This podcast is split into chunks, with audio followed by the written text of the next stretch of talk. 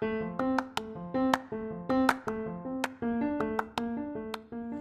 halo, selamat datang di Pokalis Podcast of Al Kausar Islamic School.